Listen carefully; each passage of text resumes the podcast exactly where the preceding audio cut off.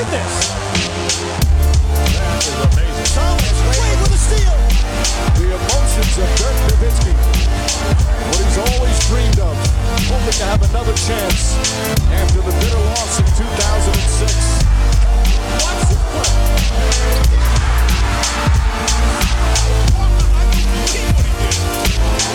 That is amazing. Hallo und willkommen zu Gut Next, dem deutschen Basketball-Podcast im Internet. Mein Name ist André Vogt und ich begrüße euch zur neuen Folge unseres kleinen, aber feinen Basketball-Hörspiels. Heute mit der Rapid Reaction am Mittwoch, einen Tag später als sonst. Warum? Ich habe gleich zwei Gäste zu Gast heute beim Thema der Woche, aber da kommen wir später zu. Erstmal der Hinweis, Manscaped.com ist nicht nur Sponsor dieses kleinen, aber feinen Basketball-Hörspiels. Manscaped bleibt Sponsor dieses kleinen, aber feinen Basketballspiels und zwar noch bis Ende März. Sie haben um drei Monate verlängert, weil ihr da draußen mir glaubt, wenn ich euch erzähle, hey, das sind gute Produkte, die die Kollegen da verkaufen. Ja, ob es jetzt der Lawnmower 4.0 ist oder der Weed Wacker oder auch der Lawnmower 3.0, wenn man es nicht ganz so mit der neuesten Technik hat. Aber auch äh, die verschiedenen Pakete, Performance Package 4.0, der Perfect Package 4.0. Da steht natürlich 4.0 dran, weil der Lawnmower 4.0 dabei ist. Aber auch ne, die verschiedensten Boxershorts, die es gibt. Dann das Cologne, naja, wie gesagt, ich weiß nicht meins, aber ne, The Shears, diesen Nagelset. Es ist alles einfach ein rundum sorglos Paket. Dazu kommen die ganzen Pflegeprodukte, die man braucht oder nicht braucht. Das kann ja jeder für sich selber entscheiden. Ich finde die Sachen alle cool. Von daher, danke an alle, die mir das glauben, äh, die das Zeug gekauft haben, gar keine Frage, ne, weil sonst würde Manscape nicht verlängern. Und äh, ja, hoffe einfach, die Sachen machen euch genauso viel Spaß. So viel Spaß Körperpflege machen kann. Waren wir ehrlich. Es gibt sicherlich tausend Sachen, die mehr Spaß machen, aber ne, ich finde es oddly satisfying. Also nicht in dem Sinne, dass ihr jetzt denkt, ne, mich damit äh, zu pflegen. Und äh, ich denke, vielen von euch geht es auch so. Und danke dafür, dass ihr so fühlt und denkt. Und natürlich gilt wie immer, jetzt habe ich fast vergessen, mit dem Code NEXT20, NEXXT20, kriegt ihr natürlich 20% auf alles. Und ihr kriegt Free Shipping und 30 Tage Geld zur Garantie. Aber ich denke, das wisst ihr. Kommen wir zu den News der Woche. Da sind vielleicht ein paar Sachen dabei, die ihr noch nicht wisst.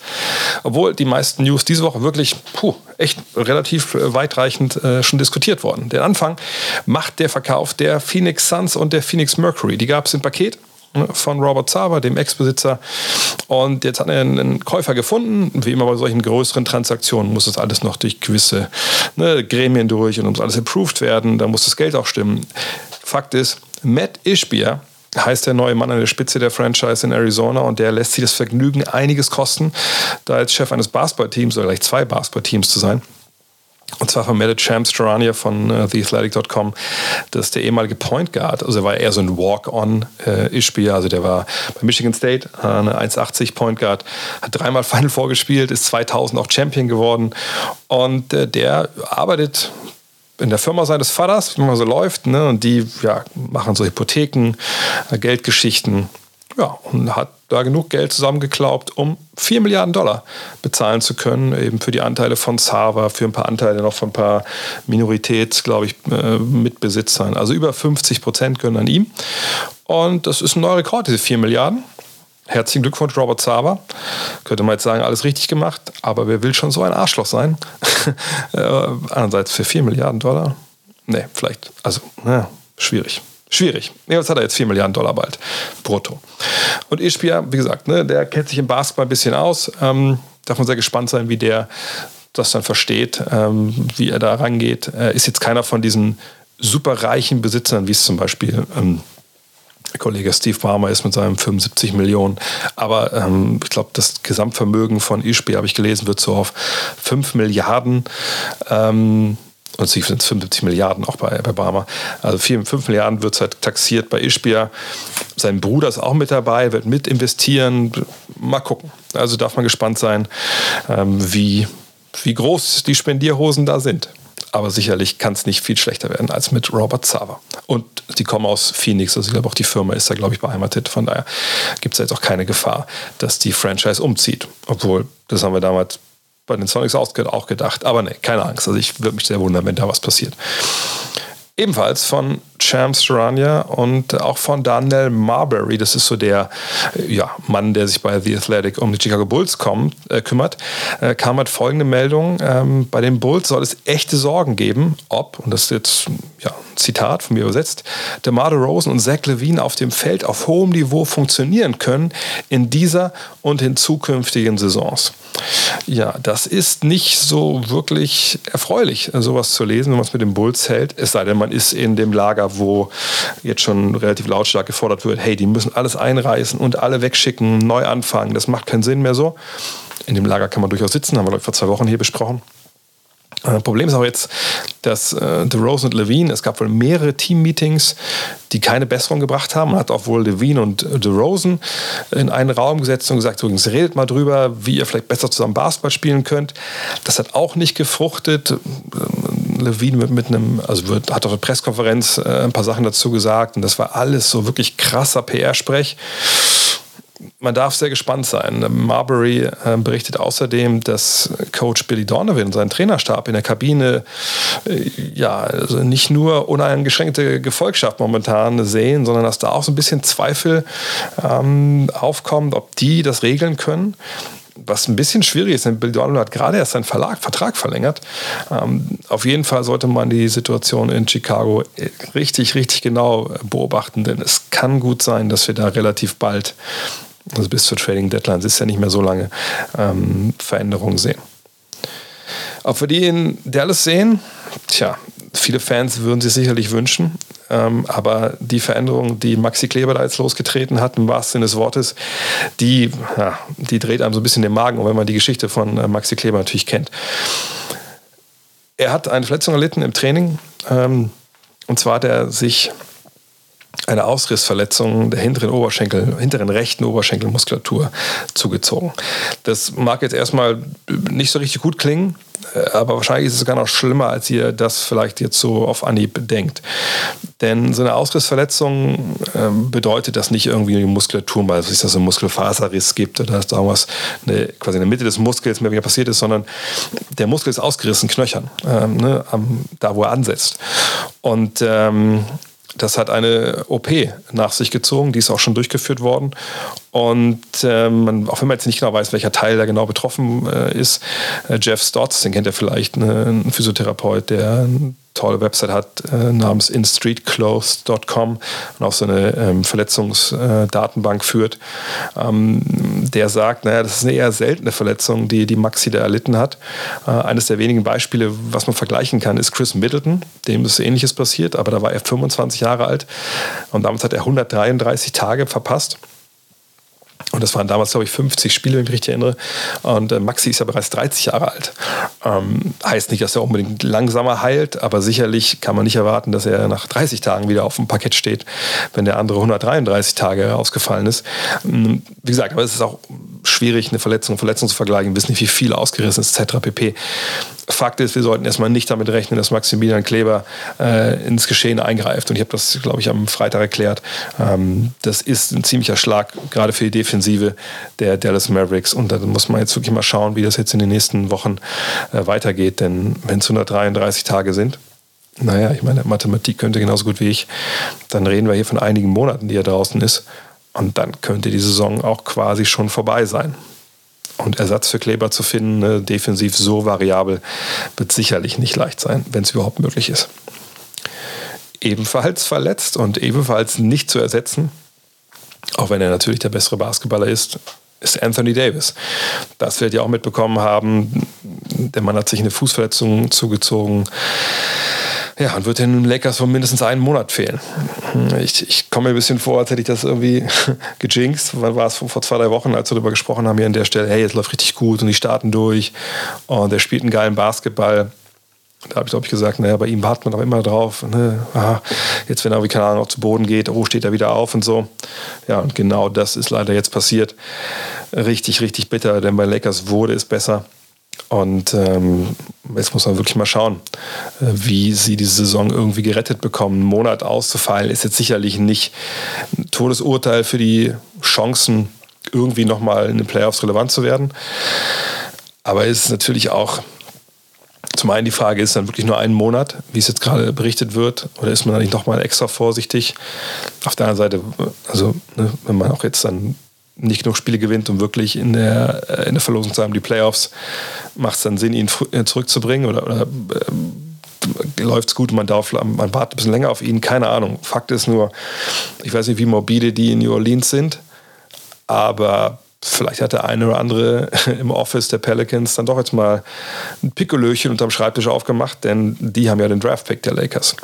Und wenn die Lakers jetzt da unten durchgereicht werden, irgendwie am Schluss kommen nach dem Monat, ey, die Saison ist durch und dann vielleicht auch, keine Ahnung, ne, wie gesagt, Davis ein bisschen länger aussetzt. Dann, also Victor Wembanyama nach, äh, nach New Orleans, das haben wir schon an ein paar Stellen zu lesen. Ähm, naja, da, da fließt natürlich noch eine Menge, Menge Wasser den Hudson River runter, äh, bis wir zur Lottery kommen und das dann muss es auch Glück haben. Aber wie gesagt, die Chancen für New Orleans sind da nicht schlechter geworden. Die Chancen für die Knicks sind derzeit sehr gut. Ne, da läuft ja äh, genau das, ein ziemlicher Lauf, eine Siegesserie. Aber äh, bevor die begann, berichtet Ian Bagley von SNY TV, hat man wohl mal ein bisschen weiter nördlich vorgefühlt. Ist es nördlich eigentlich oder ist es eher nordwestlich? Ich glaube eher nordwestlich. Ne? Und zwar bei den Toronto Raptors. Da sollen die Knicks vorstellig geworden sein, haben gefragt, hey, sag mal, dieser Typ, OG Anunobi, der bei euch spielt, ähm, was braucht ihr denn eigentlich noch? Oder könnte man den vielleicht sogar haben per Trade oder so? Das äh, stieß wohl auf ziemlich wenig Gegenliebe äh, was man da jetzt auch äh, bei Bagley lesen kann. Das wäre auch ein Trade gewesen, wo sie eigentlich hätten wegschicken müssen. Aber ich sag mal so, Nachtigall, ich, ich höre die da ein bisschen trapsen. RJ Barrett ist Kanadier. Ich, also ich, ist natürlich immer so der, der lowest hanging fruit zu sagen, hey, das, die Francis aus Kanada wird sicherlich gerne einen Kanadier haben, so ne, als Star, bla bla bla. Aber Anunobi mit seiner defensiven Qualität, das ist jemand, äh, da glaube ich, da, da würde sogar Tom Thibodeau mal, mal lächeln, wenn er den im Training hätte und dann in Spielen coachen könnte. Ähm, gleichzeitig Barrett läuft nicht so richtig gut. Mal schauen. Ähm, kann gut sein, dass da erstmal wenig passiert, ne, weil es gerade sehr, sehr gut läuft. Bei den Knicks auf der anderen Seite, es läuft ja auch sehr, sehr gut, weil zum Beispiel mal wie Derrick Rose nicht spielt. Cam Reddish ist eher auf dem Trade-Block. Ich würde nicht sagen, dass jetzt diese Siegesserie ausschließt, dass bei den Knicks in den kommenden äh, Wochen was passiert in Sachen Trades. Und heute zu Gast zum Thema der Woche gleich zwei, ich weiß gar nicht, schon mal zwei Gäste Rapid Reaction gleichzeitig. Ich, ich glaube nicht. Eine Ménage à trois hier im Podcast. Und es sind meine Kollegen von Hall of Game. Auf der einen Seite links von mir sitzend Len Werle und rechts Ole Freaks. Jungs, Jungs, wie geht's euch? Wir haben, euch, wir haben es gestern schon gesprochen, Spoiler Leute, aber wie, wie geht's euch heute? Ja, ich wollte gerade sagen, es geht genauso schlüpfrig weiter, wie es gestern aufgehört hat. Ja. Mir fällt auch wie, wie gestern auch nichts dazu ein. Alles gut, aber moin. Sehr gut, sehr gut. Na, dann werden wir mal schauen. Äh, vielleicht können wir darüber sprechen, was wir gestern gemacht haben am Ende.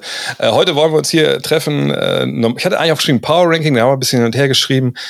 Dann war ich nicht ganz klar mit meiner Ansage. Dann dachte ich mir, ja, vielleicht doch ein bisschen klarer sein, ist keine schlechte Idee. Aber wir haben gesagt, so ein richtiges Power Ranking heute nicht. Aber wir wollen mal gucken, finden wir fünf Mannschaften, die wir zutrauen, Meister zu werden dieses Jahr. Also Stand jetzt, wenn morgen die Playoffs beginnen würden, wen hätten wir davor? Die fünf Teams, die äh, Meister werden können. Oder fang du mal an. Ähm, bevor wir zu den Teams kommen. War das für dich eine relativ leichte Übung? Oder hast du dir einen abgebrochen, fünf Teams zu finden? Oder, oder waren es 20 Teams und du musstest irgendwie auf fünf kommen? Also wie, wie war dein Prozess da? Äh, ich habe ich hab drei gefunden, bei denen ich einigermaßen Überzeugung dahinter habe. Und dann gibt es für mich so ein Cluster aus fünf, sechs, sieben Teams, denen ich persönlich nicht mal meinen Werkzeugkasten anvertrauen würde oder, oder sonst irgendwas, weil ich einfach denke, da fehlt entweder noch eine Komponente oder, ähm, oder ich traue ihnen einfach nicht so richtig oder also oder sie sind vielleicht noch ein, ein Trade entfernt, aber ich kann's, also ich kann mir irgendwo schon ein Szenario vorstellen, wo es vielleicht für die auch reichen könnte. Aber mit richtig, richtig Überzeugung habe ich nur bei, also ehrlicherweise eigentlich nur bei zwei Teams und dann gibt es noch ein drittes, das für mich momentan, also wo ich es mir auch ganz gut vorstellen kann, sagen wir mal so. Wie wäre das bei dir, Len? Ja, ähnlich. Äh, ich würde so sagen wie Oles letzte Aussage. Also zwei, die ich bei mir in dem obersten Tier habe, dann wahrscheinlich zwei drunter und dann fünf, sechs, sieben, äh, die ich ranken musste, weil irgendjemand muss ja vielleicht noch auch im Westen emporkommen. Äh, aber Chancen gebe ich leider dies. Also es ist mir schwer gefallen, weil eigentlich äh, glaube ich, dass es nur Stand jetzt zwei, drei Teams werden können und nicht fünf. Ist für euch ein Team qualifiziert, das eine negative Bilanz hat momentan? Ich bin, ich bin am Kämpfen. Ich habe sie mal äh, auf einem geteilten fünften Platz äh, aufgeschrieben. Oh, da bin ich sehr gespannt, wie ihr die Lakers da reinpressen. äh, was, was mir vor allem schwer gefallen ist, äh, auf der einen Seite, ne, gefühlt so, ah, eine Saison, wo es irgendwie echt eng zusammen ist, ne, und gibt gar nicht so viele Teams, die so irgendwie vorne weglaufen. Von daher sollte man ja denken, also Meisterschaftsrennen ist so offen wie nie. Und das war jetzt ein bisschen auch die Erzählweise vor der Saison, ne, dass es sehr, sehr offen ist aber dann kam für mich vor allem auch diese Verletzung mit dazu, die ja echt ein paar Teams, äh, also wirklich auch aus dem Rennen genommen haben für mich. Ich sage nicht, dass jetzt komplette äh, Titelfavoriten äh, gewesen wären, aber zum Beispiel so die Warriors, wenn morgen die Playoffs beginnen ohne Steph Curry, dann ja, bin ich mir relativ sicher, dass die nicht Meister werden sollen und dann auch nicht in diese in diese, dieses Ranking gehören. Ob sie jetzt mit ihm reingehören würden, das ist sicherlich auch nochmal diskutabel, aber, aber ohne ihn äh, auf, auf gar keinen Fall. Also ist mir auch egal, was Jordan Poole alle zwei Spiele halt macht. Ähm, von daher bin ich bei euch. Also ich habe eigentlich auch nur zwei Teams, wo ich wirklich überzeugt bin, dass die das durchaus schaffen können. Ähm, und dann der Rest war so mit relativen Bauchschmerzen. Aber fangen wir mal an, äh, bei, dir, bei dir, Len. Wer ist denn bei dir an, an, an Rang 5? Also wenn morgen die denkst? Playoffs anfangen, dann wären die Warriors schon mal gar nicht dabei. Das stimmt auch.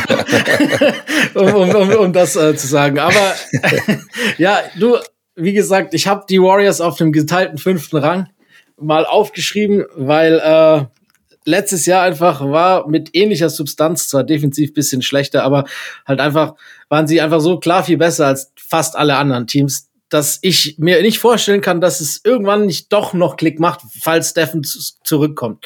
Äh, der Westen ist relativ eng, also selbst wenn sie jetzt das eine oder andere Spiel zusätzlich verlieren, sind sie wahrscheinlich immer noch in, in Reichweite, wenn Steph zurückkommt. Und äh, ja, dann muss man sie schon irgendwie auf der Rechnung haben, vor allem mit den ganzen anderen Teams, die jetzt da gerade emporgekommen sind im Westen. Da fehlt mir halt auch immer irgendwie irgendwas. Ähm, vor allem dann in den Playoffs, auch gro zum großen Teil die Erfahrung. Ähm, da ist nur ein anderes Team, auf das wir gleich wahrscheinlich noch zurückkommen, äh, für mich noch äh, vielleicht höher zu bewerten. Aber mir fällt es extrem schwer, die Warriors abzuschreiben. Nach der letzten Leistung äh, müsste es eigentlich leicht fallen, äh, wie man so abhängig sein kann von, von seinem Point Guard, ist auch echt krass als amtierender Champion.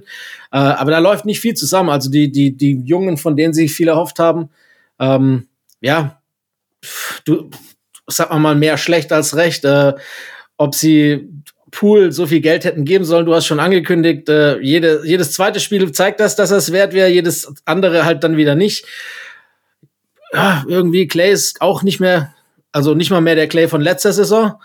Ähm, Draymond hat halt seine, ist halt Draymond, ja, und ohne Steph läuft halt nichts. Das ist schon schwierig, aber so, ich, ich, ich möchte sie nicht abschreiben und kann sie nicht abschreiben. Deshalb packe ich die Warriors einfach mal auf fünf äh, hm. mit einem Asterisk daneben, weil irgendwie, ich, es ist wie dieses Fahrradspeichen. Im Endeffekt schlage ich mir selber den Stock zwischen die Speichen, aber ich kann es nicht anders sagen. Ja gut, es kann ja sein, dass ein Steph, wenn die Playoffs morgen anfangen würden, äh, in der zweiten Runde wieder dabei ist. Wahrscheinlich auch nicht. Aber Wunderheilung passieren. Brauchst du eine Wunderheilung, um deinen fünften Platz zu rechtfertigen, Ole? Also ich, ich wollte nur kurz zu den Warriors sagen, äh, ich, ich glaube, da habe ich die Definition von dir auch schon wieder missverstanden, weil bei mir waren sie auch auf der Liste und sogar auf Platz vier. Ähm, einfach oh, weil, okay. weil ich das so projiziert habe. Ende der Saison ist ja Curry wieder da, ja, wieder genau, da so, und so dann geht's wieder los. So habe ich heißt, das auch. Ich habe das ein bisschen missverstanden. Und okay, dann, kein Problem, dann machen wir das so. Dann machen wir das so. Okay, ich bin gut. da flexibel. Nee, ich, ich habe das, ich hab das auch so aufgefasst wie Ole.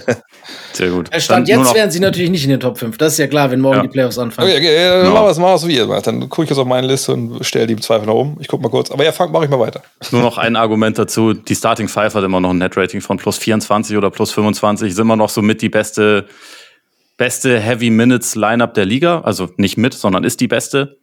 Ähm, sie haben eine nicht so tiefe, gute Rotation wie letztes Jahr, aber sie haben schon auch noch die Möglichkeit, da eventuell was zu machen. Also sie haben ja durchaus auch noch Leute, die vor nicht allzu langer Zeit Lottery-Picks waren, für die man vielleicht noch irgendwie Kompetenz zurückbekommen kann, wenn man da jetzt auch das Bedürfnis hat, vielleicht ein bisschen schneller zu handeln. Und dann, dann ist es einfach, dann sind es halt einfach die Warriors und also dann habe ich äh, in sie, wenn es um die Playoffs geht, einfach ein bisschen mehr Vertrauen als in so ziemlich alle anderen Teams, die wir jetzt aufzählen können. Ähm, auch wenn sie es bisher in dieser Saison überhaupt nicht rechtfertigen, das muss man dazu sagen, aber äh, da ist halt trotzdem irgendwie so ein bisschen institutionelles ähm, Vertrauen trotzdem noch da.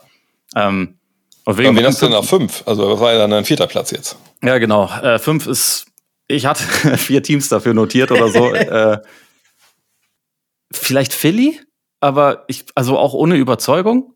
Äh, vielleicht Brooklyn ohne Überzeugung, weil also Brooklyn vertraue ich wirklich gar nicht, aber im Moment sind sie halt sehr gut. So und ähm, Kevin Durant vertraue ich schon. Ich vertraue nur allen anderen dort nicht. Ähm, ja, das sind so die Teams. Ich meine, Denver hatte ich auch mal kurz überlegt, weil die Offense natürlich sensationell ist. Die Defense ist dafür brutal schlecht und das ist halt meistens kein Erfolgsrezept in den Playoffs. Und ja, ja. Das waren so, diesen äh, Cleveland hatte ich mir auch noch notiert. Vielleicht, aber eigentlich auch ohne Überzeugung. Deswegen, ich sage jetzt einfach mal Philly, ohne den Sixers zu vertrauen, aber da sie bisher fast noch nie ihr ganzes Team hatten und trotzdem irgendwie schon bei einer recht guten Bilanz stehen und, äh, und Joel Embiid halt doch sehr gut ist und James Harden auch wesentlich besser ist, als er oft dargestellt wird, immer noch und immer noch einer der besten Guards auf jeden Fall der Liga ist, äh, sei einfach mal Philly, ohne zu glauben, dass sie Meister werden. ja. ja, okay, aber ja, kann ich verstehen. Äh, Philly war mir eigentlich, ist raus aus dem Top 5, sage ich direkt, weil, weil ich eben auf, jetzt auf die Verletzung geschaut habe und so. Und irgendwie habe ich auch jetzt kein Vertrauen in die. Ähm, bei mir ist kein hab, Doc Rivers angeführtes Team in den Top 5. Niemals. Das ist okay. Das, das, das, ist, das ist, auch keine schlechte Idee, das stimmt. Ja. Außer wenn all seine guten Spieler in den Playoffs ausfallen, weil dann, dann ist er immer auf einmal ein super Coach. Aber wenn, wenn, er alle Optionen hat, ist schwierig.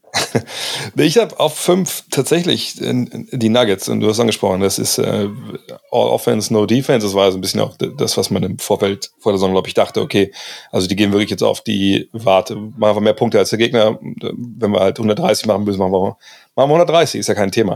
Und das scheint ja auch bisher ganz gut zu funktionieren, obwohl auch Michael Porter Jr. gerade draußen ist. Aber wenn man mal guckt, und Strengths of Schedule ist natürlich auch immer so ein bisschen schwierig, aber ist das leichteste Schedule bisher gewesen. So, okay, ähm, ne, einfach mal wegpacken. Ähm, ich sehe sie an vier. Ich meine, der Joker ist Wahnsinn gerade, was er spielt und was für, also nicht mal um die Zahlen auch, die Zahlen sind auch super, aber einfach mit was für einem Selbstverständnis der vergangene Nacht diese Pässe da spielt durch die Beine und so, so ein Blödsinn, ja, ja. den er da macht. Da denkst du auch, also, ist es dir, ist dir langweilig, dann musst du das doch sagen. Vielleicht kannst du ja auf der Bank noch einen Film gucken, wenn irgendwie das, das Spiel nicht interessiert. Aber das ist aber verrückt. Ähm, aber ich sehe halt diese Defense einfach nicht auf einem Level, wo man, man Meister werden kann und dann wird das sicherlich auch nicht besser, wenn Michael Porter Jr. zurückkommt. Ähm, aber wer weiß, vielleicht ne, ist es auch dann so ein klassisches Denver-Team, was dann über die Offense aber wirklich äh, Play-Verfolge hat, obwohl ja. die auch nicht Meister geworden sind. Aber dann mache ich mit Platz 4 bei mir weiter. Auf Platz 4 habe ich ähm, dann die Grizzlies, die, mit denen ich schon Probleme habe. Meine Bane fehlt, okay. Ähm, aber ich, ich weiß damals noch nicht genau, also wie, wie, wie viel haben die letztes Jahr gelernt? So, ich glaube schon eine Menge. Ne? Und ich glaube, das ist jetzt auch genauso der Punkt, wo man den zutrauen kann, den extra Schritt zu machen, den zum Beispiel letztes Jahr auch, auch der das dann gemacht hat. Ähm, nach ein, paar, ein zwei Lehrjahren. Ähm, ich habe nur so, aber auch Bauchschmerzen, sie da oben einzusortieren, weil ich sage, naja, zum einen die Dreierquote von ähm, John Morant, die ja zu Beginn aussah, als ob er jetzt wirklich, keine Ahnung, Steph Curry geschlafen hat, die ist ja einfach, die ist ja total abgestürzt. Also ich komplett jetzt runter von, glaube ich, von 56 Prozent auf 30 und jetzt irgendwie unter 30. Und das scheint einfach kein nachhaltiger Lerneffekt zu sein, sondern einfach, er hat dann mal Phasen, wo es gut läuft und dann eben mal wieder nicht. Ähm, und irgendwie, ich, ich, ich glaube, mir fehlt aber auch so ein bisschen der zweite äh, Superstar, der irgendwie übernehmen kann. Und ob er das dann kann in, in, in den Playoffs, wo andere äh, sich auf ihn besser einstellen können.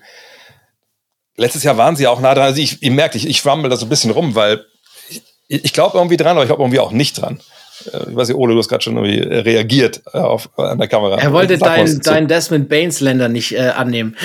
okay. Ja, ich finde ich find Desmond Bain und Jaron Jackson in Kombination ist eine ist eine gute B-Lösung. Also der eine ist momentan, seitdem er wieder zurück ist, einer der besten oder der beste Verteidiger der Liga. Desmond Bain hat 25, 5 und 5 aufgelegt, bevor er raus ist. Und also die Spacing-Probleme, die Memphis de definitiv momentan hat, da ist schon ein relativ signifikanter Teil von gelöst, glaube ich, wenn Bain dabei ist. Und also ich glaube halt, der große Unterschied bei den Grizzlies so ein bisschen, was ihr Setup angeht im Vergleich zur letzten Saison, ist, dass Bain halt auch so als äh, zusätzlicher Creator riesige Fortschritte gemacht und einfach viel besserer und, und ähm, vielseitigerer Spieler geworden ist. Und ich könnte mir schon vorstellen, dass das so als, als zweite Konstante in der Offense neben, neben Morant auch in einem Playoff-Szenario super funktionieren kann. Ich meine, die Grizzlies waren auch letzte Saison wirklich ziemlich gut, muss man sagen. Also ja. Äh, im Westen haben sie Golden State mehr gepusht als die anderen Gegner, mhm. die, die Golden State hatte. Und also ähm, die Warriors haben es am Ende dann gemacht, aber da hat auch Morant gefehlt in der Serie. Und ich habe schon das Gefühl, dass, also auch wenn ich seinem Wurf natürlich auch nicht, nicht mega doll vertraue. An dem Punkt ist er einfach noch nicht. Ich glaube, er kommt da irgendwann hin, aber jetzt gerade halt noch nicht.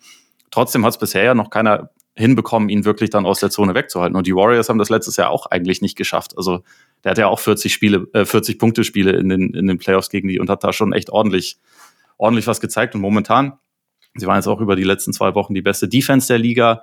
Das war ja etwas, was zum Saisonstart nicht so gut war, aber es hat sich auf jeden Fall durch Jacksons Ankunft sehr verändert. Die sind halt brutal tief. Und ich glaube, dieser Lerneffekt ist schon irgendwie wichtig. Deswegen, also bei mir waren sie tatsächlich Platz drei, weil ich ihnen momentan ein bisschen mehr vertraue als den, den anderen Teams, die es im Westen so gibt. Und auch gerade wenn ich sie jetzt zum Beispiel mit den Pelicans oder so vergleiche, die ich auch echt gefährlich und echt gut finde, die haben halt bisher eine Playoff-Serie gespielt gegen die Suns. Und äh, die sind halt, glaube ich, noch einen, einen Schritt weiter entfernt wahrscheinlich als die Grizzlies. Die Grizzlies sind auch noch sehr jung, aber sie sind auch schon echt verdammt gut, finde ich. Ich habe sie auf vier auch, also ich habe sie auch auf vier gepackt, die Grizzlies. Man darf nicht vergessen, Bane, ähm, und Jackson und äh, Morant haben zusammen noch keine einzige Minute gespielt diese Saison. Das ist schon auch noch, äh, also und, und trotzdem äh, passt es eigentlich ganz gut. Das, mein größtes Manko bei den Grizzlies ist, dass halt außer Bane und vielleicht in Abstrichen Brooks keiner irgendwie richtig so, zumindest Midrange oder es kann keiner richtig werfen, so, außer die beiden. Und ähm, effizient ist auch nur einer von beiden. Wenn Bane zurückkommt, ich kann schon mir vorstellen, dass die, die Grizzlies dann äh, den Westen noch mal ein Stück weiter aufrollen und äh, vielleicht sogar mit der Führung ein bisschen davonziehen. Ähm, sie sind ein gutes Regular Season Team, aber ich glaube, dieses Jahr können sie auch wirklich den Schritt machen, auch ein gutes Playoffs Team zu sein. Ähm, das ist ein Vertrauen, das ich in sie habe. In die Nuggets würde ich das niemals haben, zum Beispiel. Ja, wir haben sie auch alle in den Top 5, also so schlecht sehen wir genau. sie jetzt alle nicht. Die Nuggets habe ich nicht in den Top 5, nee. Also siehst du mal, nee, nee. Jetzt die haben, die, die Memphis Grizzlies ja, haben wir jetzt, Grizzlies, die Grizzlies haben wir, jetzt alle, das ja, meine ich. So. Aber du kannst direkt mal da mit einer Nummer 3 weitermachen, weil bei Ole wissen wir schon, wer Dritter ist. Richtig, ja. Bei mir, jetzt habe ich mir auch schwer getan. Ich habe äh, auf 3 habe ich auch wieder ähnlich äh, wie bei den äh, Warriors habe ich die LA Clippers gepackt. Oh. Ah, ja, einfach nur, weil wir, wir, es ist ja nicht Stand jetzt, sondern Stand äh, Playoffs, wie wir es jetzt ja gemacht haben. Und ähm, was man also wie gesagt, das Team ist hat noch nicht wirklich komplett gespielt. Dafür schlagen sie sich eigentlich ganz ordentlich. Und wenn halt dann gesund, ein gesunder Paul George und vielleicht ein gesunder Kawhi Leonard zu den Playoffs fit sind, dann ist das auf dem Papier wahrscheinlich das beste Team im Westen. Ähm, wie viel Zeit sie, ha sie haben werden, sich einzuspielen, wer dann vielleicht äh, diese Creator-Lücke, die ja wahrscheinlich vorhanden ist, füllt, ähm, lasse ich jetzt mal Tai Lu äh, sein Problem sein und gehe trotzdem eiskalt damit und sagt, dass sie für mich im Westen stand jetzt neben den Warriors äh, und den Grizzlies das gefährlichste Team sind, wenn man äh, dann sagt, jetzt ist April. Ich hätte fast gesagt, April, April. Sag's gleich dran ja, noch, weil, äh, Also, das ist so eine Projektion, ne? Das ist kein Team, das ich jetzt gut finde. Ähm, aber das ist ein Team, das gut sein wird. Und ich glaube schon dran, dass, dass äh, die Geschichte Kawhi Leonard noch nicht zu Ende erzählt ist. Ich meine, auf dem Papier ist es ja wirklich so. Die haben halt diese ganzen Flügel, äh, 3D-Jungs, die haben so eine räudige Attitüde auch, ne, angeführt von, von, von Marcus Morris. Die haben vor keinem Angst. Das ist ja der Vorteil und auch vielleicht ein bisschen der Nachteil. Aber ich habe einfach zu viele Fragen, was so die Gesundheit angeht. Und wenn ich die Offense halt sehe und ich weiß, in den Playoffs, da wird das alles langsamer und es geht mehr Richtung nur One-on-One -on -One und so. Zumindest bei den meisten. Ne? Ich meine, die Warriors sind Meister geworden ohne diesen Blödsinn. Und ich, ich habe jetzt viele Clippers kommentiert, wahrscheinlich bin ich deswegen auch einfach wirklich so down. Es ist einfach eine Katastrophe, das anzuschauen. Ich habe es am Samstag gesagt, das ist halt, ob irgendwie Tai Lu in irgendeine Höhle in Frankreich gestiegen ist, hat irgendwelche Wandmalereien gesehen, irgendwelchen Steinzeit-Basketball und gesagt, oh, das sind aber, das sind, das sind interessante Plays, aber die, glaube ich, die, die pinne ich mir mal ab hier. so, und ähm, natürlich, wenn du Kawhi hast und, und Paul George und, und, du, die, die dominieren ihre Matchups, dann sind ja irgendwann auch dann die, die Dreier frei. Das hat ja auch schon Erfolg gehabt, zumindest also bis zu einem gewissen Punkt in den Playoffs. Aber irgendwie, das ist für mich einfach alles zu viel hätte, wenn und könnte. Und das Einzige, was mich wirklich äh, positiv stimmt bei dem wirklich im Endeffekt ist die Defense, dass sie auch verteidigen ohne Leonard und dass sie einfach Bock haben, dass das ausgeklügelt ist und das, ich glaube, ich, ich sehe kein Team in der Liga momentan, das so nahtlos switcht und, und so einfach äh, wegtauscht, dass, dass der Gegner einfach keinen Vorteil generieren kann, äh, wie bei den Clippers. Aber ich habe einfach zu viele Fragen an Kawhi und, und, und auch an, ich meine, Subat, wenn er jetzt in den Playoffs in der Fit ist, ist natürlich eine Macht unterm Korb äh, und so richtig einen zweiten Big Man brauchst du vielleicht auch gar nicht, ne, wenn es dann eh kleiner wird. Ähm, aber ich habe einfach gesundheitlich dann ein Riesenproblem und an die Offense habe ich auch eine Menge, Menge Fragen. Ja, Platz 29 über die Saison gesehen. Und also auch ja. bei, bei all den Ausfällen, die sie haben, ist das, finde ich, eigentlich trotzdem nicht zu entschuldigen, weil sie haben ja trotzdem immer noch ein paar ganz gute Spieler und ich, ich finde auch, es ist echt schwer anzuschauen. Gleichzeitig sehe ich auch den Punkt von Len und für mich ist, also weil gerade dieses Spiel, was sie neulich gegen die Celtics hatten, wo dann auch mal Kawhi einfach aussah wie Kawhi, da kann man sich dann schon, da kann man schon fantasieren. Okay, und sagen, okay, der theoretische Kader ist wirklich unfassbar gut. Stellen wir uns mal vor, dass das irgendwann alles zum richtigen Zeitpunkt zusammenkommt, aber letztendlich haben wir das Thema auch schon seit die beiden dorthin gewechselt sind, das dass man halt immer sagt, oh, irgendwann finden die sich vielleicht und dann und jetzt, also ich meine, sie waren ja auch schon gut in den Playoffs, aber ja, aber da ja. war wieder Doc Rivers, ne? das stimmt. Ja gut, ja gut, ja gut. Das stimmt. Den den äh, Nachteil haben sie jetzt wahrscheinlich nicht mehr, aber ich glaube halt, dass sie vielleicht am Ende einfach so ein bisschen ein äh, in der Theorie großartiges Team bleiben und in der, in der Praxis nie so wirklich diesen Status erreichen. Also ich, ich habe mich auch nicht getraut, sie in die Top 5 zu packen. Ähm, aber ich sehe schon irgendwie auch die, die Logik dahinter. Was das Switchen angeht, hast du die Celtics vergessen. Äh, weil oh, die können das auch. Alter. Ja, come on, deine Celtics, Alter. Ja, die machen es auch gut, aber es ist nicht so nahtlos über dich. Ich meine, wir werden aber ja eh noch auf sie zu sprechen kommen, bin ich mir fast sicher. Ja. ja. Dann was, muss, ich mein drittes, muss ich mein drittes Team noch, äh, noch nennen. Und das ist so das, das ist mein Wildcard-Team. Ich, ich möchte da ehrlich nicht dran glauben, dass das passiert, aber ich habe die Brooklyn Nets hier eingetragen. Mhm. Äh, nicht nur, weil das jetzt bei denen gerade super läuft, sondern weil natürlich dieses Team, also abseits jetzt von, von, von, allen Eskapaden und ey, ne, schmeißt bitte alle raus, die meine Vorgesetzten sind und so.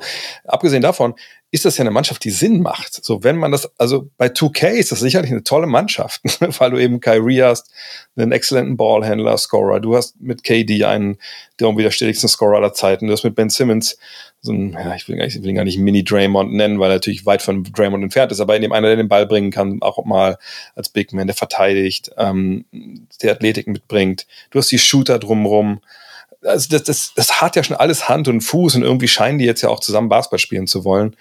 Ähm, und ich, ich sage ganz ehrlich, ja, also normal sollten die da nicht stehen, auch, auch wenn es jetzt gerade so gut läuft und das alles irgendwie Sinn macht, weil eigentlich müsste es bessere Kandidaten geben. Aber ich, ich tue mich schwer, ein Team zu finden, was jetzt klar vor denen einordnen würde, jetzt auf Platz drei. Und deswegen habe ich gesagt, gut, dann packe ich halt KD und Kyrie und, Ben Simmons und, und Seth Curry und Joe Harris und diese alle reißen dahin.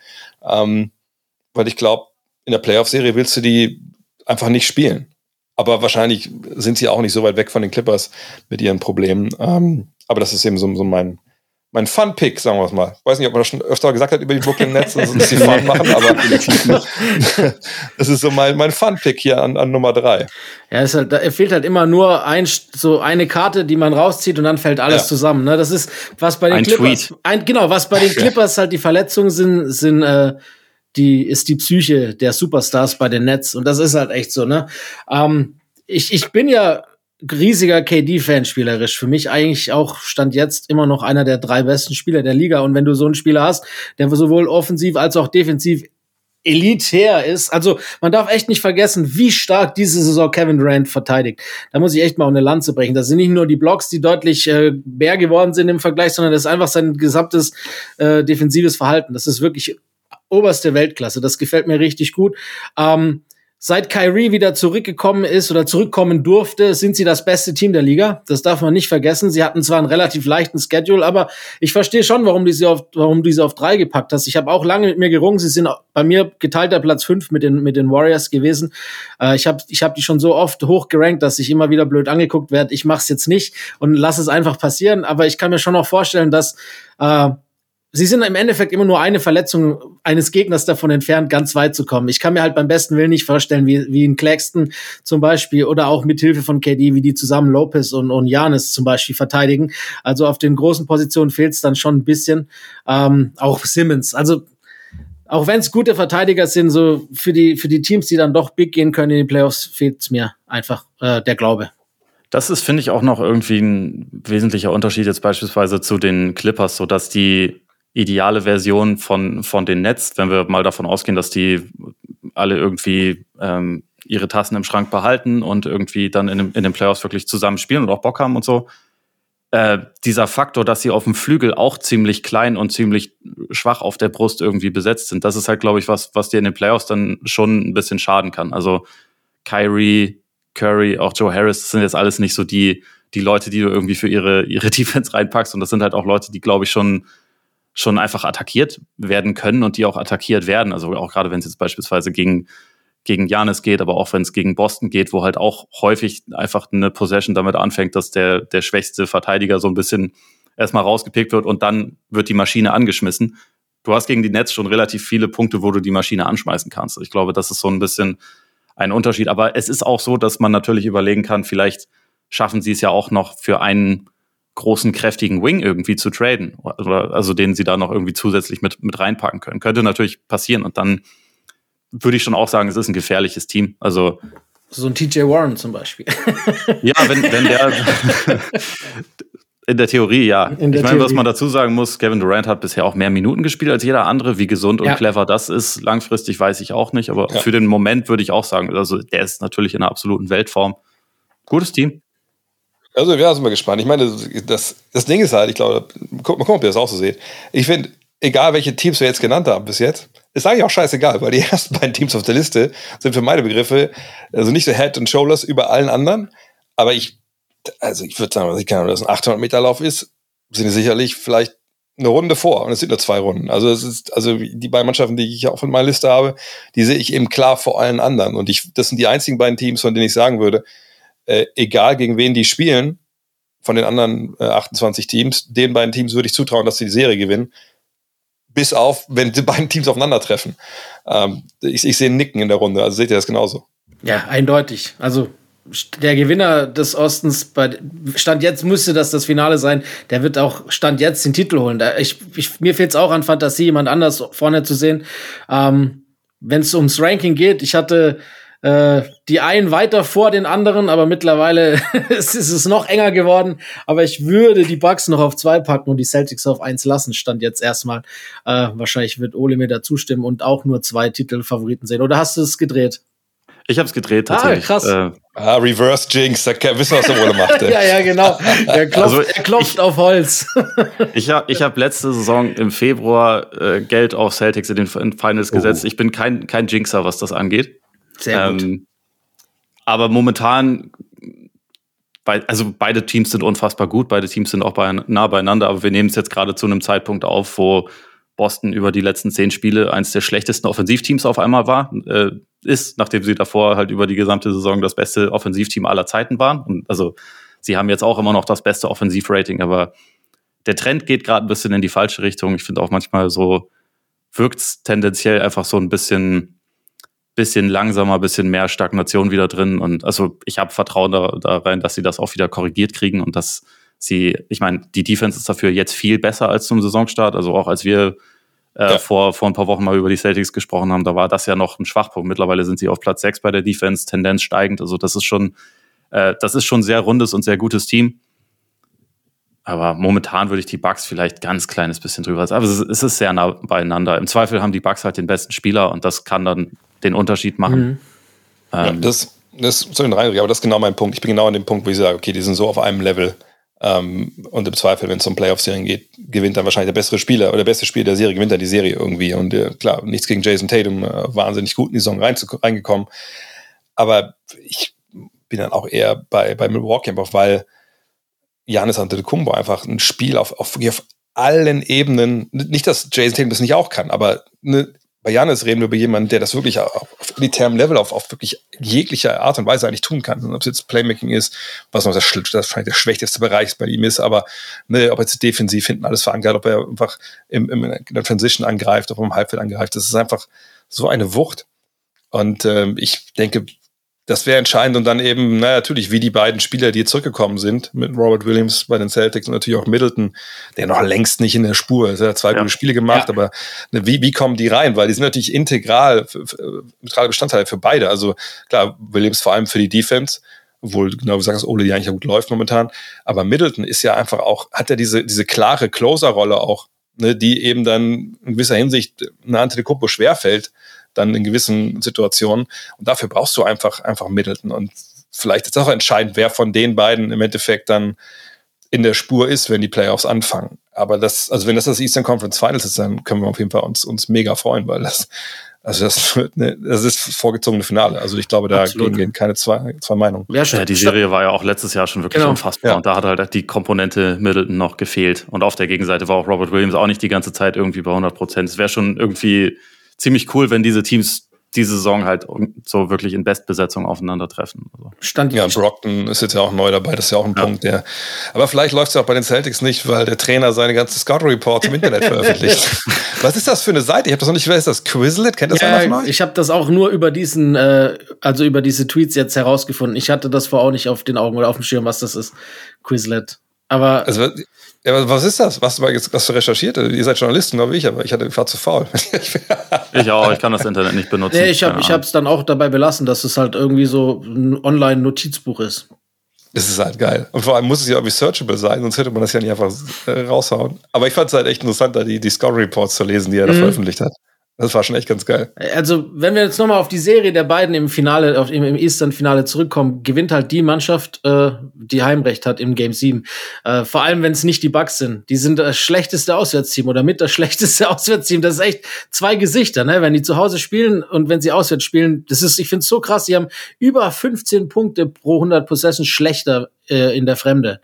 Und das ist äh, echt nicht zu erklären, Ja, auch über auch den Roster Spiel nicht. Das ist, Memphis, Ja, das ne? ist ganz bizarr. Also ich, ich weiß nicht, woran es liegt. Die sind äh, offensiv wie defensiv so viel schlechter auswärts als zu Hause, dass es es liegt. Ich habe auch extra mal nachgeguckt. Es liegt nicht zwangsläufig. Ist ein bisschen schwieriger äh, gewesen der Auswärtsschedule als der Heimschedule.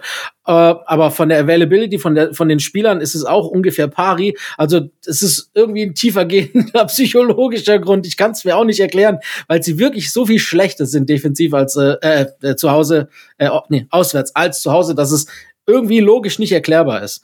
Äh, sie sind, glaube ich, offensiv das schlechteste Team auswärts, also in der ganzen Liga mit 103,0 und zu Hause haben sie 117,9 oder sowas. Es ist ja bei den Warriors auch so völlig denen ist ähnlich, mit, den, mit den Ja. Splits da, ne? Also Ich meine, als allererstes Reisen würde ich auch dann- einfach blöd. Ja, vielleicht, also mir würde es immer der allererste Mal einfallen, immer Champagning oder Campaigning and Champagning. Also ne, wenn du da auswärts die, die Sau rauslässt und zu Hause, weil die Family da ist, locker machst, vielleicht wirkt sich das negativ aus, aber wahrscheinlich nicht in, nicht in dem Ausmaß. Naja, aber da haben wir unsere fünf. Ähm, also dann gehe ich nochmal durch. Also ich hatte Milwaukee, Boston, Brooklyn, Memphis und Denver. Äh, du, Len, hattest, hattest Boston vorne hast du Ja, gesagt. Ne? Boston, aber Boston, auch Milwaukee, die Clippers, die Grizzlies und Golden State. Und dann hatten wir Milwaukee, Boston, Memphis, Golden State und äh, die 76ers bei Rode. Ja, buntes Potpourri, außer in den Eastern Conference Ja. Finals, da waren- wir uns einig. Eine Frage noch dazu, weil keiner von uns die Cavs Cavs, genannt ja. hat, die immerhin das zweitbeste Point Differential von allen haben, die die beste Defense momentan haben, die ja schon auch ein ziemlich nices Team. War, waren die für euch irgendwie nah dran oder, oder war das Ja. eine klare Sache, dass die nicht da ganz oben euch? sehr nah dran sogar. Ja, ich habe lange damit überlegt, ob ich die nicht irgendwie auch äh, mal statt, statt Denver rein tue. Aber da habe ich eben auch jetzt noch nicht wirklich diesen, diesen, die- diesen also klar, die Donovan Mitchell hat schon genug Schlachten geschlagen in den Playoffs, der weiß, wie das da läuft. So, ne? Aber ich, ich würde einfach denken, dass die in Sachen Erfahrung nochmal einen extra Schritt brauchen. Und ob diese äh, so lange Aufstellung, ne, ob das so funktioniert dann in den, in den Playoffs, finde ich schwierig. Und ich meine, die sind gut, keine Frage, die fielen alles weg, ich habe es ja schon gesagt, aber gegen Boston und Milwaukee, das ist ja auch so ein Punkt, ne, das, da, da sehe ich sehr klar dahinter. Vielleicht dachte ich auch, ich müsste irgendwie doch mal irgendwie ein, ein West-Team dabei haben.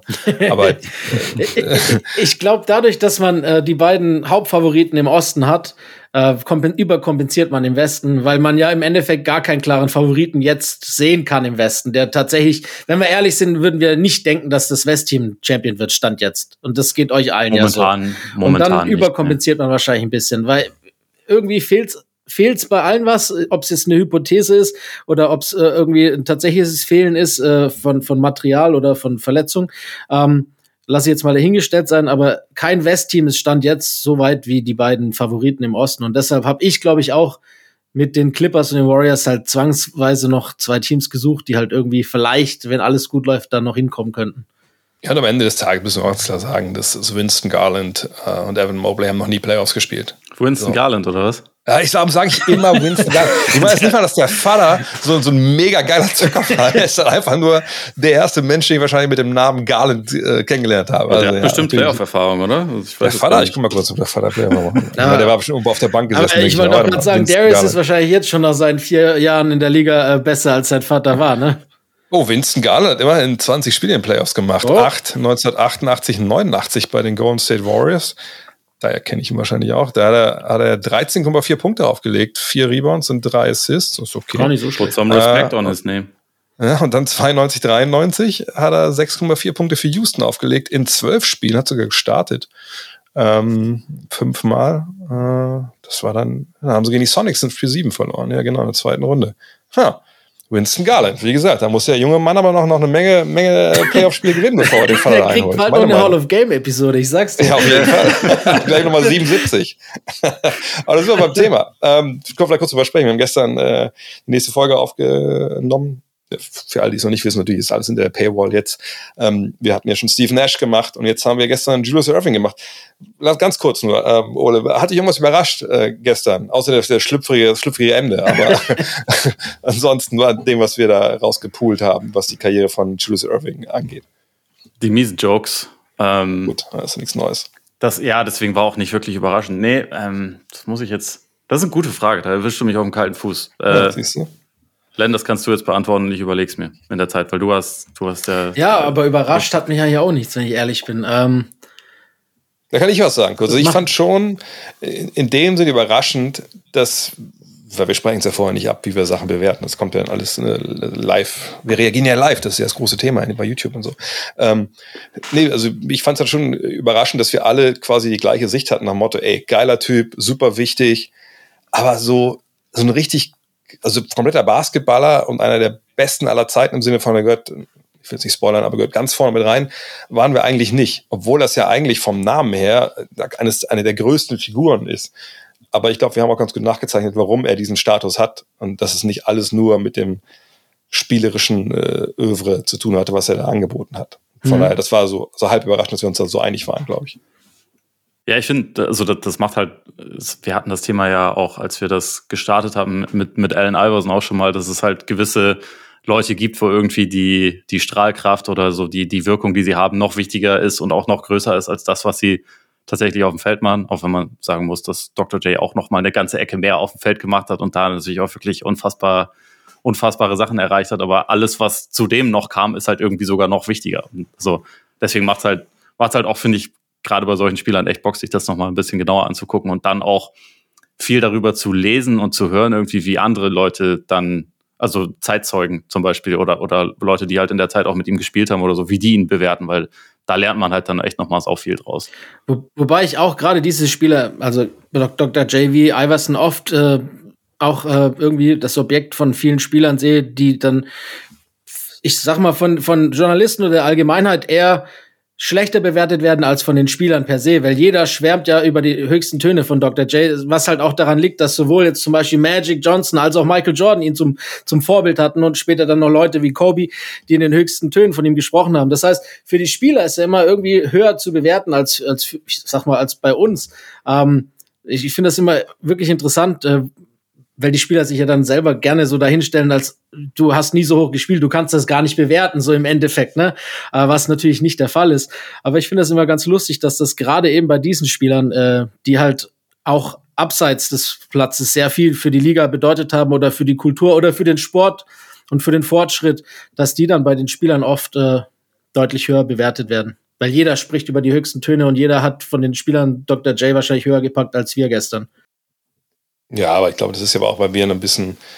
Ich glaube, wenn du in den 80ern, oder, ja, wenn man in den 80ern dann zurückblickst auf, auf, auf Dr. J und seine Karriere, dann ist das auch vollkommen okay, das so zu bewerten, sagen seine besten aller Zeiten. Nur seitdem sind wir 40 Jahre weiter und da ist auch noch eine Menge passiert und gerade auch in den, vielleicht nicht unbedingt in den 90ern komplett, aber spätestens in den 2000ern, ne, als, als die Skills sich ein bisschen rasanter, glaube ich, einfach entwickeln, dann, dann da wird er einfach dann von, von vielen überholt. Aber ich will jetzt auch nicht, nicht, nicht vorgreifen. Und anders als alle, alle Spieler der heutigen Generation haben die ja keinen Zeitzeugen mit an Bord. Das stimmt. Auf jeden Fall habe ich mich äh, gestern ertappt, dass ich dachte, Alter, ich glaube, wenn wir dann irgendwann mal äh, in sechs, sieben Jahren über die ABA mal eine Folge machen oder mehrere Folgen über die ABA machen und da mal die besten Geschichten auspacken, da freue ich mich ehrlich gesagt jetzt schon drauf. Da haben wir gestern, glaube ich, dann, dann nicht so viel, aber da, das bietet sich ja bei Dr. J dann auch nicht ganz Marvin so an. Barnes Folge. Marvin Barnes, Iron Gordon, No Time Machine, die ganzen Sachen, das wird dann alles später kommen. In diesem Sinne, da können sich alle jetzt freuen, die die Hall of Game Supporter sind. Wenn nicht, ne, äh, bei Steady findet ihr Hall of Game und könnt natürlich auch gerne mit einsteigen. Ähm, dann, das Ganze wird wahrscheinlich dann morgen online sein, denke ich mal. Und wir sprechen es dann, denke ich mal, erst im neuen Jahr wieder. Von daher, Jungs, ähm, schon mal frohe Weihnachten an euch, äh, frohes Fest, äh, guten Rutsch. Und dann. Danke, danke. Gibt's, was gibt's bei euch Neues? Vielleicht muss ich ja fragen. Was gibt's Neues bei Sidelines, Len? Habt ihr eine neue Folge gestern gedroppt, oder? Äh, was haben wir heute Mittwoch? Ja, gestern. Ja. Immer Dienstag. Dienstag ist Sidelines-Tag. äh, wir haben eine Weihnachts-, war eine Weihnachtsfolge. Äh, wir haben so ein paar Weihnachtsgeschichten ausgepackt, äh, zu, zusätzlich zu dem üblichen äh, Spektakel. Tiziana Höll war zu Gast, eine Journalistin. Wir haben, wir gucken auch, dass wir gerne mal weibliche Gäste haben, was ja bei uns in der Welt etwas geringer vorkommt als in der normalen Welt. Ähm, super interessantes Gespräch, auch über, über die Frauenrolle in dieser Männerdomäne. Ähm, die Ellbogen müssen stark sein, sagt was mal so. Es gibt auch äh, Kollegen, die wahrscheinlich nicht so nett sind wie wir zu Frauen. Ähm, ja, war sehr interessant. Hört gerne rein. Äh, ja, jeden Dienstag. Ohne, ohne Zweifel, ohne Pause. Immer jeden Dienstag. Korbjäger habe ich gesehen, da gab es den, den, Bandwagon wieder oder ob ja, genau. Wir haben uns äh, eine eine knappe Stunde, glaube ich, mit den, mit den Sacramento Kings beschäftigt uh, und ein bisschen beam.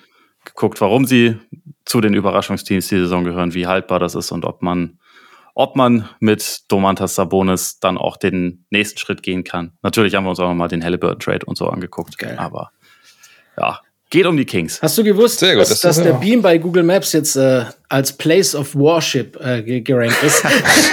okay, das ist geil, das ist geil. Das ist natürlich ziemlich geil. Und die Kommentare dazu sind so super, super lustig. Einfach so, so von, von ganz stupide wie The Spot is usually pretty lit, habe ich gelesen. also, also eigentlich alles. Es lohnt sich auf Google Maps zu gucken. Ja, vielleicht machen wir da Google des Tages raus. Jungs, in diesem Sinne, habt mal schöne Tage und dann sehen wir uns im neuen Jahr wieder. Selber, hau rein.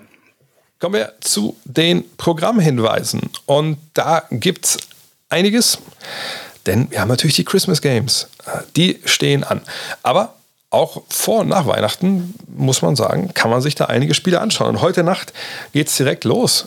Die Bucks sind zu Gast bei den Cavs. Wir haben gerade beide Teams auch thematisiert, äh, Ole, Len und ich, um 1 Uhr. Mal gucken, ob die Cavs nicht vielleicht doch ein Team sind, was wir eigentlich in die Top 5 hätten packen müssen. Dann am 23.12. um 3 Uhr morgens. An dem Tag sind nur zwei Spiele. Naja, und es ist beide nicht richtig geil, aber die Wizards sind zu Gast bei den Jazz. Da kann man vielleicht mal reingucken. Vielleicht eher on demand, sind wir ehrlich. Oder man guckt an dem Tag irgendein Spiel, was vorher lief die Woche und man hat es nicht, nicht geschafft, da reinzuschauen.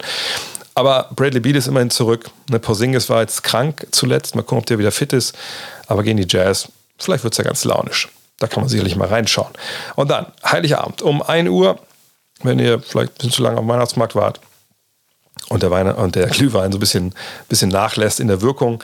Die Clippers zu Gast bei den 76ers, auch das zwei Teams, die wir ja vorhin besprochen haben. Mal gucken. Ne? Subatz, ich glaube noch nicht, dass er wieder dabei ist, aber der ist Day-to-Day -Day eingestuft gewesen vorhin. Wenn er dabei ist, sicherlich ein gutes, gutes Duell mit äh, Joel Embiid. Ist er nicht dabei, wäre auch ein ganz cooles Duell, weil da bin ich gespannt, wie die Clippers mit einem wie Embiid klarkommen. Äh, von daher sollte man sich das auf jeden Fall anschauen und ähm, die Sixers gegen Kawhi Leonard. Das ist ja auch in Philly das Spiel. Eine oder Flashbacks für die Fans. Vielleicht lohnt sich das einfach anzuschauen. Und dann kommen die Christmas Games am 25.12., ne, am ersten Weihnachtsfeiertag. Ab 18 Uhr geht's los. Weiß ich immer nicht, ob man dann sich schon abseilen sollte bei der Familie vielleicht zur zweiten Halbzeit, ne, wenn dann die älteren Verwandten schon ein bisschen angesäuselt auf dem Sofa einschlafen. Ne, aber ab 18 Uhr warten die 76ers und die Knicks auf euch. Die Knicks, wie gesagt, gut drauf. Die 76ers wollen sich ja jetzt ja wieder etablieren, oben im Osten. Das ist sicherlich ein tolles Duell, quasi auch ein Derby im Endeffekt. Dann 20.30 Uhr. Die Lakers gegen die Mavs. Leider natürlich ohne Anthony Davis und Maxi Kleber, die beiden Sorgenkinder heute von den News der Woche. Aber LeBron auf der Bühne gegen Luca. Das ist schon ein Matchup, das man sich anschauen sollte. Und Dennis Schröder ist natürlich auch dabei. Und dann um 23 Uhr. Wir haben es angepriesen als wahrscheinlich Conference Finals im Osten. Eventuell sogar die vorgezogenen NBA Finals, die Bucks. Hoffentlich wirklich mit voller Kapelle zu Gast bei den Celtics, die hoffentlich auch mit voller Kapelle. Das ist für meine Begriffe das beste Spiel, was wir sehen werden am 25. Ich denke, dass das auch relativ gut sein kann, dass ich da mich auch abseilen kann. Ich bin ja bei den Schwiegereltern. Ähm, mal gucken. ist ein Ziel, ob ich es erreiche, dass ich das in meinem Keller dann das anschauen kann. Obwohl ich gar nicht weiß, ob da im Keller wirklich WLAN ist. Naja, mal gucken, aber kriege ich das schon hin. Jeweils Bucks gegen Celtics, das müssen wir wahrscheinlich gesehen haben. Und wenn man denkt, ah komm, 26, kann man nicht eher ausschlafen, ist mir ist alles scheißegal. Dann um 2 Uhr die Grizzlies bei den Warriors, aber die Warriors ohne Steph Curry. Hm, lohnt sich das lohnt sich das wirklich. Und um 4 Uhr vielleicht, wenn man doch ein bisschen früh ins Bett gegangen ist, ist das eine Option. Die Suns bei den Nuggets, mal gucken, Booker war jetzt die letzten paar Tage raus, äh, ob er da spielt. Ich würde mal davon ausgehen, aber wer weiß. Ähm, guckt einfach vorher nach, bevor euch dann äh, die Weihnachtstage äh, ruiniert, weil er im Bett liegen bleibt. Ähm, und dann am 27.12. gibt es Nets gegen die Cavs. Auch das natürlich ein Spiel, das man anschauen sollte. Auch beide Teams heute hier mit erwähnt. Von daher, das lohnt sich alles. Google des Tages, da möchte ich einfach nur auf, auf eine Sache hinweisen, die ich jetzt auch die letzten Wochen ja, nicht so viel angepriesen habe, aber das war ja immer bei mir zu sehen auf dem, ähm, soll ich das sagen, auch auf den sozialen Medien. Ich habe ja diese Aktion gestartet ne, mit diesen Grüßen, die ihr ähm, äh, von mir einfordern konnte, Videogrüße und dann habe ich äh, die euch geschickt gegen eine Spende. Ähm, das habe ich letzten beiden, letztes Jahr habe ich es glaube ich nur gemacht, das Jahr davor glaube ich gar nicht, ich weiß gar nicht mehr genau. Jedenfalls ähm, äh, gehen all diese Spenden an Basketball Aid und ähm, ich weiß nicht, ob ihr den, den, Verein kennt. Das ist ja echt eine tolle Organisation, die sich halt verschrieben hat, dass äh, wir Basketballer krebskranken Kindern helfen. Und das finde ich äh, einfach eine, eine, nach wie vor eine wahnsinnig tolle Aktion. Wir haben damals äh, bei Planet Basketball haben wir, ich glaube, zwei Euro pro Buch verkauften Buch gespendet, glaube ich, damals an, äh, an Basketball Aid. Und das äh, geht dann bei denen immer regional, äh, geht das Geld dann halt hin, wo die Spenden herkommen. Und damals war das, das ich glaube, das Kinderkrebshaus in äh, der Kölner Uniklinik. Das haben wir dann auch, ich habe das alleine getourt, genau, Jan war, glaube ich, schon in Hamburg. Äh, das war auch äh, ja, das, das hat mich hat einen so ein bisschen, ein bisschen angefasst. Von da habe ich überlegt, dieses Jahr äh, möchte ich wieder was, was für Basketball Aid tun und äh, habe halt auch ein paar ähm, also heute habe ich ein paar Videos noch vor, die ich, die aufnehmen werde. Wahrscheinlich werde ich morgen auch noch ein paar aufnehmen, bis ich heute nicht alles schaffe. Aber wenn ihr sagt, hey, also entweder ihr sagt, hey, ja, habe ich nicht mitbekommen, gerne auch noch ein Video für mich, ja, schreibt mir gerne an dre.next.de mit dem Wunsch und, und wem ich das widmen soll. Ein bisschen Fleisch, damit ich mir auch Gedanken machen kann. Ähm, oder wenn ihr sagt, ja, nö, brauche ich nicht, aber irgendwie klingt das ganz gut, ja, dann einfach Basketball Aid, also Basketball minus Aid, also aid.info, das ist die Seite, da könnt ihr einfach auch direkt natürlich dann spenden.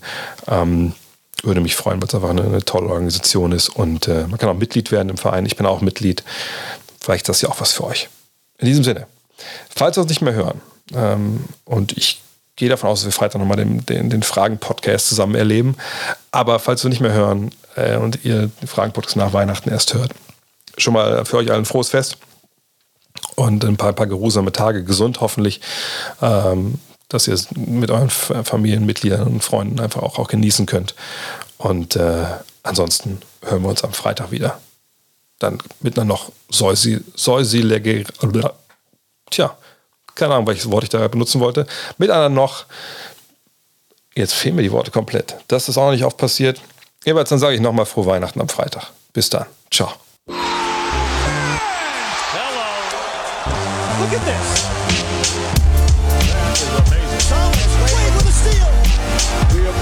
Of Dirk Nowitzki. What he's always dreamed of. Hoping to have another chance after the bitter loss